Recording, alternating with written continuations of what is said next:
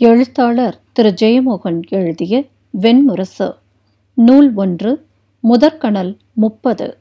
பகுதி ஆறு தீச்சாரல் வாசிப்பது காயத்ரி சித்தார்த். மறுநாள் காலையில் வியாசர் வருவார் என்று முந்தைய நாள் இரவு சுதன் வந்து செய்தி அறிவித்த போதே சத்தியவதி நிலை கொள்ளாமல் அரண்மனைக்குள் உழவத் தொடங்கிவிட்டாள். குளிருக்கு வைக்கும் செம்பு கணப்பு போல உள்ளூர கணல் இருந்து கொண்டிருந்தது. சியாமியிடம் கிருஷ்ணன் தங்குவதற்கான இடத்தை அமைத்து விட்டார்கள் அல்லவா? என்றாள். தாங்கள் முதலில் சொன்னதுமே அதை செய்துவிட்டோம் பேரரசி என்றாள் சியாமை. அவன் அரண்மனையில் தங்குவதில்லை. ஓடும் நீரில் மட்டுமே நீராடுவான். ஒவ்வொரு நாளும் உதயத்தையும் அஸ்தமனத்தையும் பார்க்கும் இடம் அவனுக்கு தேவை என்றாள். அதையும் முன்னரே சொல்லிவிட்டீர்கள் தேவி சியாமை புன்னகையுடன் சொன்னாள். அவளால் அந்த புறத்தில் இருக்க முடியவில்லை. படுத்தால் அவளுக்குள் ஒரு வில் நானேறி நிற்பதாகப்பட்டது. நிற்கும்போது மட்டுமே அந்த வில்லை சமன் செய்ய முடிந்தது. நின்றிருக்கையில் அகத்தில் வேகம் அதிகரித்து புறம் நிலையாக நின்றது. ஆகவே நடந்தாள். அரண்மனையின் உபக்கோட்டங்களிலும் புறக்கோட்டங்களிலும் நடந்தாள். அங்கே அமர்ந்து பேசிக்கொண்டிருந்த சேடியர் அவளைக் கண்டதும் பாய்ந்தெழுந்தனர் அனைத்தும் ஒருங்கமைக்கப்பட்டு விட்டன அல்லவா? என்றாள். ஆம் அரசி என்றாள் பதுமை. இங்கே அவன் வரும்போது எந்த பெண்ணும் எதிரே வரக்கூடாது. இங்கே பிறழ்வழிகள் எதுவும் எழலாகாது என்றாள். அவர்கள் மிரண்ட விழிகளுடன் தலை வணங்கினர். அந்த கட்டளை அவர்களுக்கு பல நூறு முறை அளிக்கப்பட்டு விட்டிருந்தது. அறியாத யட்சி ஒருத்தி தன் தோளில் அவளை தூக்கிக் கொண்டு அலைவது போல் இருந்தது. அரண்மனை தூண்கள் எல்லாம் விரைத்து நிற்பது போல சுவர்கள் திரைச்சீலைகளாக மாறி அலையடிப்பது போல கூரை அந்தரத்தில் பறந்து நிற்பது போல. இரவு துளி துளியாக தேங்கி தயங்கிச் சொட்டியது. வெளியே அறுபடாத நீண்ட சில்வண்டு ஒளியில் அத்தனை ஒளிகளும் கோர்க்கப்பட்டிருந்தன. மௌனமாக வந்து முகர்ந்து நோக்கும் கரடி போல கரிய வானம் அரண்மனை முகடில் மூக்கு சேர்த்து வெம்மூச்சுடன் குனிந்திருந்தது. சியாமை சியாமை என்று அழைத்தாள் சத்தியவதி அரசி என்று வந்தவளை வெறுமே நோக்கிக் கொண்டிருந்தாள். யமுனைக்கரையிலிருந்து அவளுடனேயே வந்த சியாமை அவளை விட மூன்று வயது மூத்தவள். கரிய வட்ட முகமும் கனத்த உடலும் கொண்டவள். கருநிற அரக்கு பூசப்பட்ட உடல் கொண்ட கனத்த நாவாய் போல மெல்ல திரும்புபவள். சத்தியவதி ஒன்றுமில்லை என்றாள். பின்னிரவில்தான் அவள் அதுவரை இரு இளவரசிகளைப் பற்றி என்னவே இல்லை என்ற நினைப்பு வந்தது. அவர்களை தன் கைவிரல்கள் போல அன்றி அவள் நினைத்ததே இல்லை.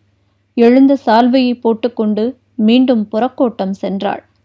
அங்கே தூண்களில் நெய்யகல்களும் அவற்றின் ஒளியை பெருக்கும் உலோக ஆடிகளும் சேர்ந்து பெரிய கொன்றை மலர் கொத்துகளாக ஒளிவிட்டு கொண்டிருந்தன. தூண் நிழல்கள் நாகங்களாக அறைக்கு மேல் எழுந்து கூரை மேல் வளைந்திருந்தன. புறக்கோட்டத்து உள்ளறையிலிருந்து முதிய சேடி ஒருத்தி கையில் ஆவி பறக்கும் ஸ்வேதன தழுகையுடன் வந்து சத்தியவதியை பார்த்து திகைத்து நின்றாள்.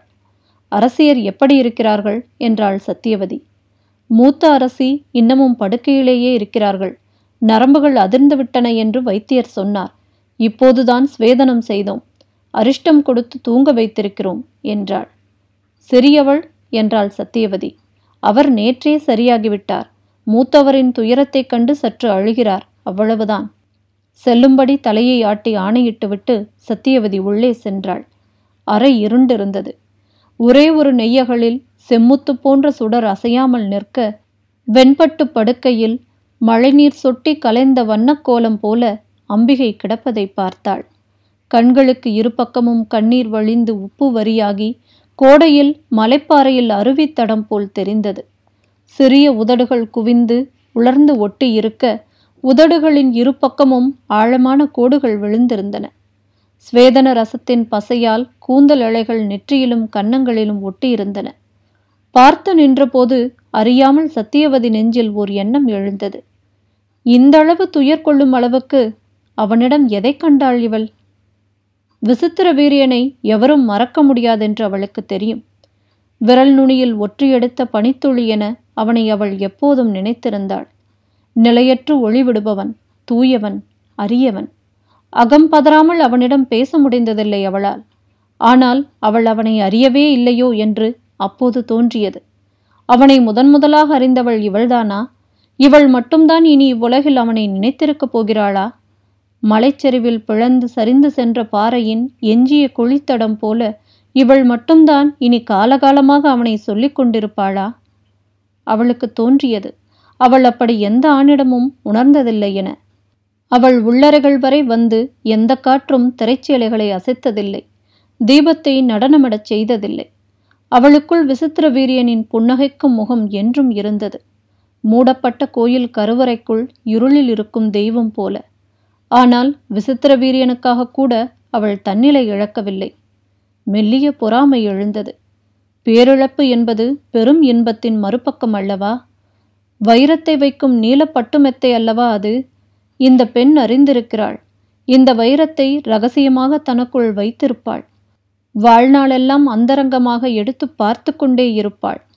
பார்க்க பார்க்க பெருகுவது வைரம். உடல் சற்றே பதறியதனால் அங்கே நின்றிருக்க அவளால் முடியவில்லை.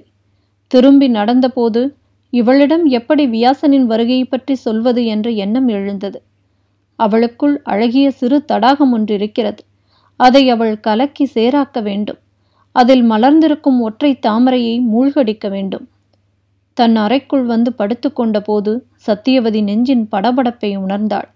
ஏன்? என கேட்டுக்கொண்டாள் நிலை கொள்ளாதவளாக தன் படுக்கையில் அமர்ந்தாள். எந்த காரணமும் இல்லாமல் பேரச்சம் வந்து தொட்டது போல அதிர்ந்து தன் இதயத்தை கேட்டுக்கொண்டிருந்தாள் பின்பு எழுந்து சியாமை சியாமை என்றாள். மௌனமாக வந்து நின்ற சியாமையிடம் ரசம் என்றாள். சோமக்கொடி போட்டு காய்ச்சி எடுத்த புதுமணம் கொண்ட திராட்சை மதுவை பொற்கிண்ணத்தில் கொண்டு வந்து வைத்தாள் சியாமை. சத்தியவதி அதை எடுத்து மெல்ல குடித்தபடி இருளையே பார்த்து கொண்டிருந்தாள். எப்போதும் இருளை பார்த்து கொண்டுதான் மதுவை அருந்துவாள். அவ்விருளின் துளி ஒன்றை தன்னுள் ஏற்றுக்கொள்வது போல. உள்ளே விரிந்து பரவும் ஒளிக்கு மேல் இருளை பரப்புவதே அதன் பணி என்பது போல. நீர்ச்சுனைகளுக்கு அருகே நீரோடும் பசுங்குழாயென கிடக்கும் சோமச்செடி. அதற்கு நீராழத்தின் வாசனை. நீரிலிருந்து ஆழத்தை மட்டும் எடுத்து சேர்த்து கொள்கிறது. நிழல்களாடும் ஆழம். அடித்தட்டின் பல்லாயிரம் மின்சுவடுகள் பதிந்த மௌனம். சோமம் உடலுக்குள் ஒரு காட்டுக்கொடியை படர விடுகிறது. நரம்புகளில் எங்கும் அது தளிர்விட்டு பரவுகிறது. தலை சற்று ஆடிய போது படுக்கையில் படுத்துக்கொண்டு கண்ணை மூடிக்கொண்டாள் சியாமை வெண் சாமரத்தை மெல்ல வீசிக்கொண்டிருந்தாள் அறைக்குள் இருந்த தூபக்கடிகை அந்த காற்றால் வாய் சிவந்து புகையத் தொடங்கியது. கையசைத்து சியாமியை போகச் சொன்னாள். கண்களை மூடிக்கொண்ட போது மஞ்சம் மெல்ல கீழிறங்குவது போல தோன்றியது. அது இருளுக்குள் விழுந்து பாதாளத்துக்கு சென்றுவிடும் என்பது போல. திடுக்கிட்டு எழுந்து கொண்டாள். சியாமை என்றாள். வாசலருகே நின்றிருந்தாள் போல. உள்ளே வந்து அசையாமல் நின்றாள். முகத்துக்கு மேல் வெண்ணரை கூந்தலை எடுத்து கட்டியிருந்தாள். கருகிய களத்துக்கு மேல் வெண்சாம்பல் போல. சத்தியவதி அவளையே பொருளில்லாமல் சிறிது நேரம் பார்த்துவிட்டு அமர்ந்து கொள் என்றாள். ஆடையை சுருட்டியபடி கனத்த கால்களை மடித்து சியாமை தரையில் அமர்ந்து கொண்டாள். சத்தியவதி எழுவதற்கு முயன்றபோது தலை கருங்கல் போல தலையினியை விட்டு மேலெழ மறுத்தது. பக்கவாட்டில் புரண்டு சியாமை நான் மச்சகந்தியாக இருந்த நாட்கள் முதல் என்னை அறிந்தவள் நீ. சொல் நான் ஏன் இப்போது இப்படி நிலையழிந்திருக்கிறேன் என்றாள்.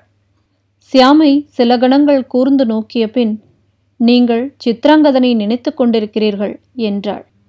அதிர்ந்து சற்று புரண்டு இல்லை இல்லை நான் அவனை நினைக்கவில்லை என்றாள் சத்தியவதி.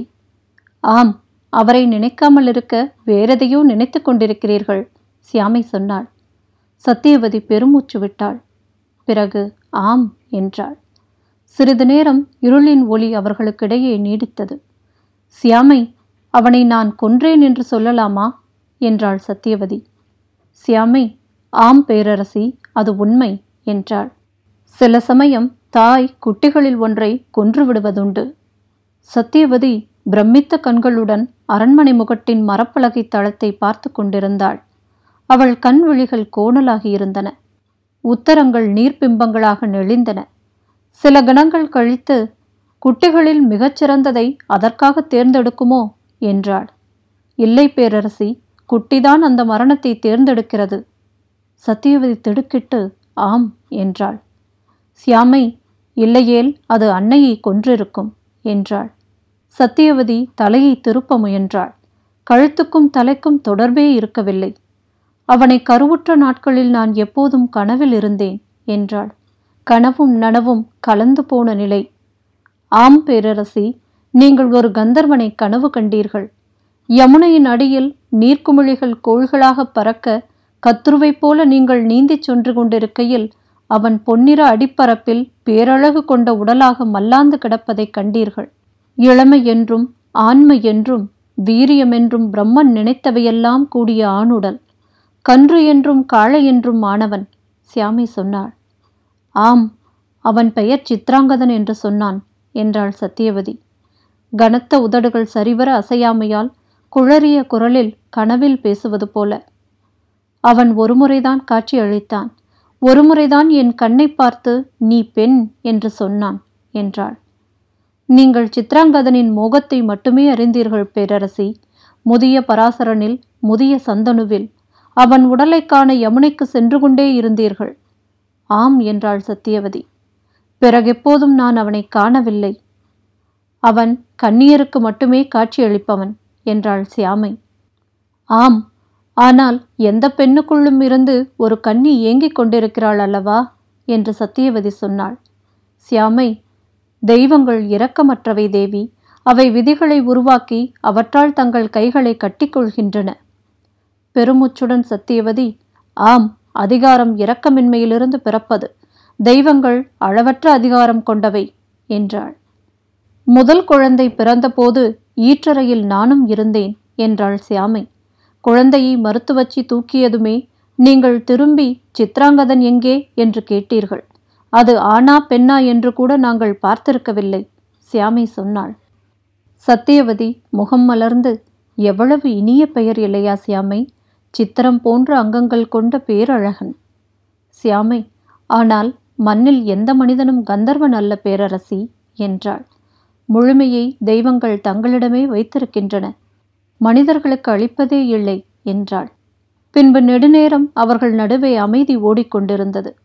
சத்தியவதி பளிங்குத்தரையில் பாம்பு போல நெளிந்த குரலில் கந்தர்வர்களை பார்க்கும் பெண்கள் முன்னரும் இருந்ததில்லையா சியாமை என்றாள். பேரரசி கந்தர்வனை ஒரு முறையேனும் காணாத பெண்கள் எவரும் இல்லை. மண்ணுலகை விட பன்னிரண்டாயிரம் கோடி மடங்கு பெரிதான கந்தர்வ லோகத்தில் ஒவ்வொரு கன்னிக்கும் ஒரு கந்தர்வன் இருக்கிறான். கோடானு கோடி கந்தர்வர்களுக்கான பெண்கள் இன்னும் பிறக்கவே இல்லை என்றாள் சியாமை. ஆனால் கந்தர்வர்கள் மிக மிக அந்தரங்கமாகவே வந்து செல்கிறார்கள். அவர்கள் வந்து சென்ற மனம் மேகங்கள் சென்ற வானம் போல துல்லியமாக எஞ்சும் என்றாள் சியாமை. ஆனால் முன்னொரு காலத்தில் ரேணுகாதேவி கண்ட கந்தர்வனை அவள் கணவனும் காண நேர்ந்தது என்றாள். சத்தியவதி ஒருக்கழித்து தலையை தூக்கி ரேணுகையா என்றாள். ஆம் அரசி பிருகு முனிவரின் குலத்தில் வந்த ஜமதக்னி என்னும் முனிவரின் மனைவி அவள் என்றாள் சியாமி. நான் கேட்டிருக்கிறேன் ஆனால் நினைவில் எழவில்லை அந்த கதை என்றாள் சத்தியவதி வேசர நாட்டில் மாலப்பிரபா என்னும் ஆற்றின் கரையில் வெண்மணல் விரிந்த நிலம் ஒன்றிருந்தது. ஆகவே மணல் நாடு என்று அதற்கு பெயர். ரேணு நாட்டை ஆண்ட மன்னன் ரேணுராஜன் எனப்பட்டான். அவன் மகள் ரேணுகாதேவி. ரேணுராஜன் செய்த வேள்வியில் எரிந்த நெருப்பில் ரேணுகாதேவி பிறந்தாள் என்று சியாமி சொல்ல ஆரம்பித்தாள். வேள்வி நெருப்பில் ஒரு பெண் பிறந்ததை அறிந்த அகத்தியரே ரேணுகையை பார்க்க வந்தார். அவர் அவளுடைய பிறவி நூலை கணித்து அவள் அனலுக்கு அதிபனாகிய முனிவர் ஒருவருக்கு மனைவியாவாள் என்றார். ரேணுராஜன் அத்தகைய முனிவருக்காக காத்திருந்தான். ஆண் அழகர்களும் மாவீரர்களுமான அரசர்களுக்கு கூட அவளை அவன் அழிக்கவில்லை. ஒரு நாள் அங்கே ஜமதக்னி என்னும் முனிவர் வந்து சேர்ந்தார். சொற்களைக் கொண்டே வேள்வி குளத்தில் நெருப்பு எழுப்பும் வல்லமை கொண்டிருந்தார் அவர். அவரது ஆசையை வேண்டிய ரேணுராஜன் மகளை ஜமதக்னி முனிவருக்கு மனம் செய்து கொடுத்தான். அரசனுக்கு மூன்று வரங்களை அளித்த பின் அவர் அவளை மனம் கொண்டார். ருசிக முனிவருக்கும் சத்தியவதிக்கும் பிறந்து உடலுருக்கும் கடுந்தவத்தால் விண்ணெருப்பையும் வெல்லும் தவ வல்லமை பெற்ற ஜமதக்னி முனிவருக்கு அவளை ரேணுராஜன் கையளித்த போது ரேணுகை அவரை நிமிர்ந்து பார்க்கவே அஞ்சினாள். கணவருடன் அவள் மாலப்பிரபா ஆற்றின் கரையில் தவக்குடலில் வாழ்ந்த வாழ்க்கையை நோன்பு என்றே நினைத்து கொண்டாள். ரேணுகாதேவிக்கு ஐந்து மைந்தர்கள் பிறந்தனர். பிரகத்யனு பிருத்வகன்வன் வசு விஸ்வவசு ராமபத்ரன் என்ற ஐவரில் இளையவனான ராமன் வீரத்தாலும் பேரழகாலும் அன்னைக்கு பிரியமானவனாக இருந்தான். தந்தைக்கு வேள்விக்கு விறகு வெட்ட மழுவுடன் காட்டுக்குச் சென்றவன் அந்த மழுவை தன் ஆயுதமாக கொண்டான். ஆகவே பரசுராமன் என்றே அழைக்கப்பட்டான். மைந்தரில் பரசுராமனே அன்னையின் பிரியத்துக்குரியவனாக இருந்தான். அவளுடைய ஆண் வடிவம் போல அவள் தந்தையின் மழலை தோற்றம் போல. ஒவ்வொரு நாளும் அவன் அழகைக் கண்டு அவள் மகிழ்ந்தாள். பேரரசியே பிள்ளை அழகையும் தீயின் அழகையும் கண்டு நிறைவுற்றவர் யாரும் இல்லை. நோன்பே வாழ்வாக வாழ்ந்த ரேணுகை ஒவ்வொரு நாளும் மாலப்பிரபா ஆற்றுக்குச் சென்று மணலை கூட்டி தன் தாலியை கையில் பற்றி மந்திரம் சொல்லி அதை ஒரு குடமாக ஆக்குவாள். அக்குடத்தில் நீரும் மலரும் கொண்டு வந்து கணவனுக்கு பூசைக்களம் அமைப்பாள். அவள் தவக்கற்பாலேயே அந்த மணல் குடமாகியது. ஒரு நாள் ஆற்று நீரில் நீராடி கரை வந்து மணலள்ளி தாலியை கையில் எடுத்து மந்திரம் சொன்ன ரேணுகாதேவி வானில் பறந்த கந்தர்வன் ஒருவனின் நிழலை நீரில் கண்டாள். தாலி கை நழுவிய வேளை பாதி சமைந்த குடம் மீண்டும் மணலாகியது. அஞ்சி பதறி அவள் மணலை அள்ளி அள்ளி குடமாக்க முனைய அது சரிந்து கொண்டே இருந்தது. தேவி கண்ணீருடன் தன் தவக்குடில் மீண்டாள். பூசைக்கு வந்த ஜமதக்னி முனிவர் எங்கே என் வழிபாட்டு நீர்? என்று கேட்டார். கைகூப்பி தேவி கண்ணீருடன் அமைதி காத்தாள். தன் தவ வல்லமையால் விண்ணில் பறந்த அந்த கந்தர்வனை முனிவர் தன் அகக்கண்ணில் கண்டார். சினம் கொண்டு எரிந்தபடி ஐந்து மைந்தரையும் அழைத்து நெறி பிறழ்ந்த இவள் அழிக இக்கணமே இவள் கழுத்தை வெட்டுக என்றார். தாயை கொல்லும் பெரும்பாவம் செய்ய மாட்டோம்.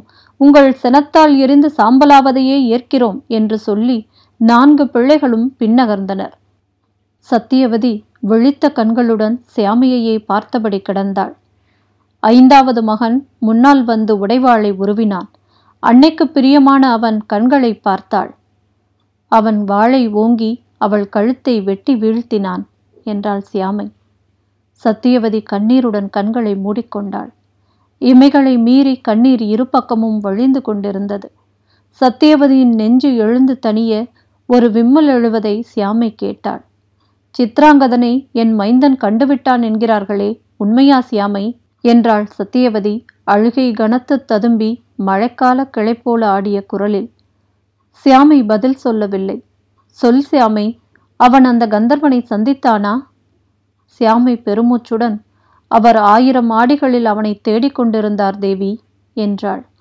ஆம் ஆடி அவனை அடிமை கொண்டிருந்தது என்றாள் சத்தியவதி சியாமை மெல்ல ஆடிகள் வழியாக மெல்ல மெல்ல சித்ராங்கதன் மன்னரை நோக்கி வந்து கொண்டிருந்தான்.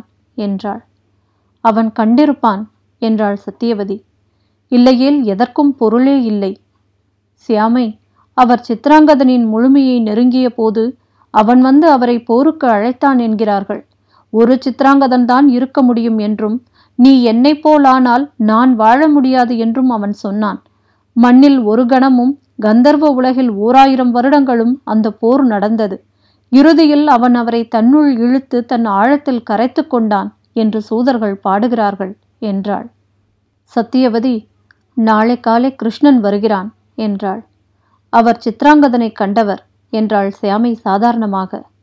யார்? என்றாள் சத்தியவதி. அவள் நெஞ்சு அந்த பேரச்சத்தை மீண்டும் அடைந்தது. காவியம் ஒரு மாபெரும் ஆடி என்று விழிகள் எதையும் சொல்லாமல் விரிந்து நின்றிருக்க சியாமை சொன்னாள். நீங்கள் அஞ்சுவது அவரைத்தான்.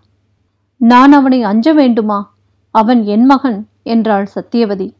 ஆம் அதனால்தான் அஞ்சுகிறீர்கள் என்றாள் சியாமை. சியாமை இவ்வளவு குரூரமாக இருக்க எப்படி கற்றாய்? என்று சத்தியவதி கேட்டாள். நான் தங்கள் ஆடிப்பாவை அல்லவா தேவி? ஆடிகளை விட குரூரமானவை எவை? சத்தியவதி பின்பு கண்களை மூடி நெடுநேரம் படுத்திருந்தாள். அசையாமல் அவளை நோக்கியபடி சியாமை அமர்ந்திருந்தாள். பின்பு சியாமை கிருஷ்ணன் எப்படி சித்ராங்கதனை முதலில் கண்டான்? என்றாள்.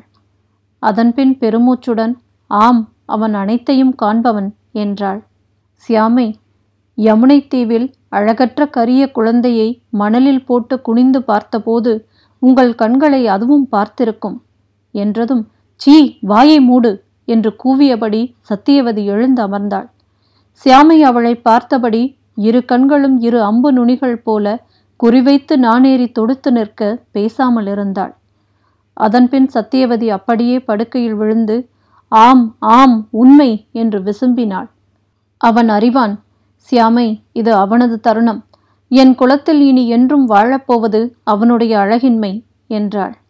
மதுமயக்கத்துடன் தூவித் தலையணையில் முகம் புதைத்து ஆம் அதைத்தான் அஞ்சினேன் என்றாள். சற்று நேரம் கழித்து சியாமை மெல்ல எழுந்து கதவுகளை மூடிவிட்டு வெளியேறினாள். மறுநாள் காலை சூதர்களும் வைதிகர்களும் மங்கள வாத்திய குழுவும் சூழ வியாசரின் ரதம் வருவதை எதிர்பார்த்து அரண்மனை முகமண்டபத்தில் நின்று கொண்டிருக்கையில் சத்தியவதி அருகே நின்ற சியாமையின் கண்களை பார்த்தாள். மிக மெல்ல உதடுகள் மட்டும் அசைய ரேணுகையின் கந்தர்வனின் பெயரென்ன? என்றாள். சியாமை அதைவிட மெல்ல பரசுத்வஜன் என்றாள்.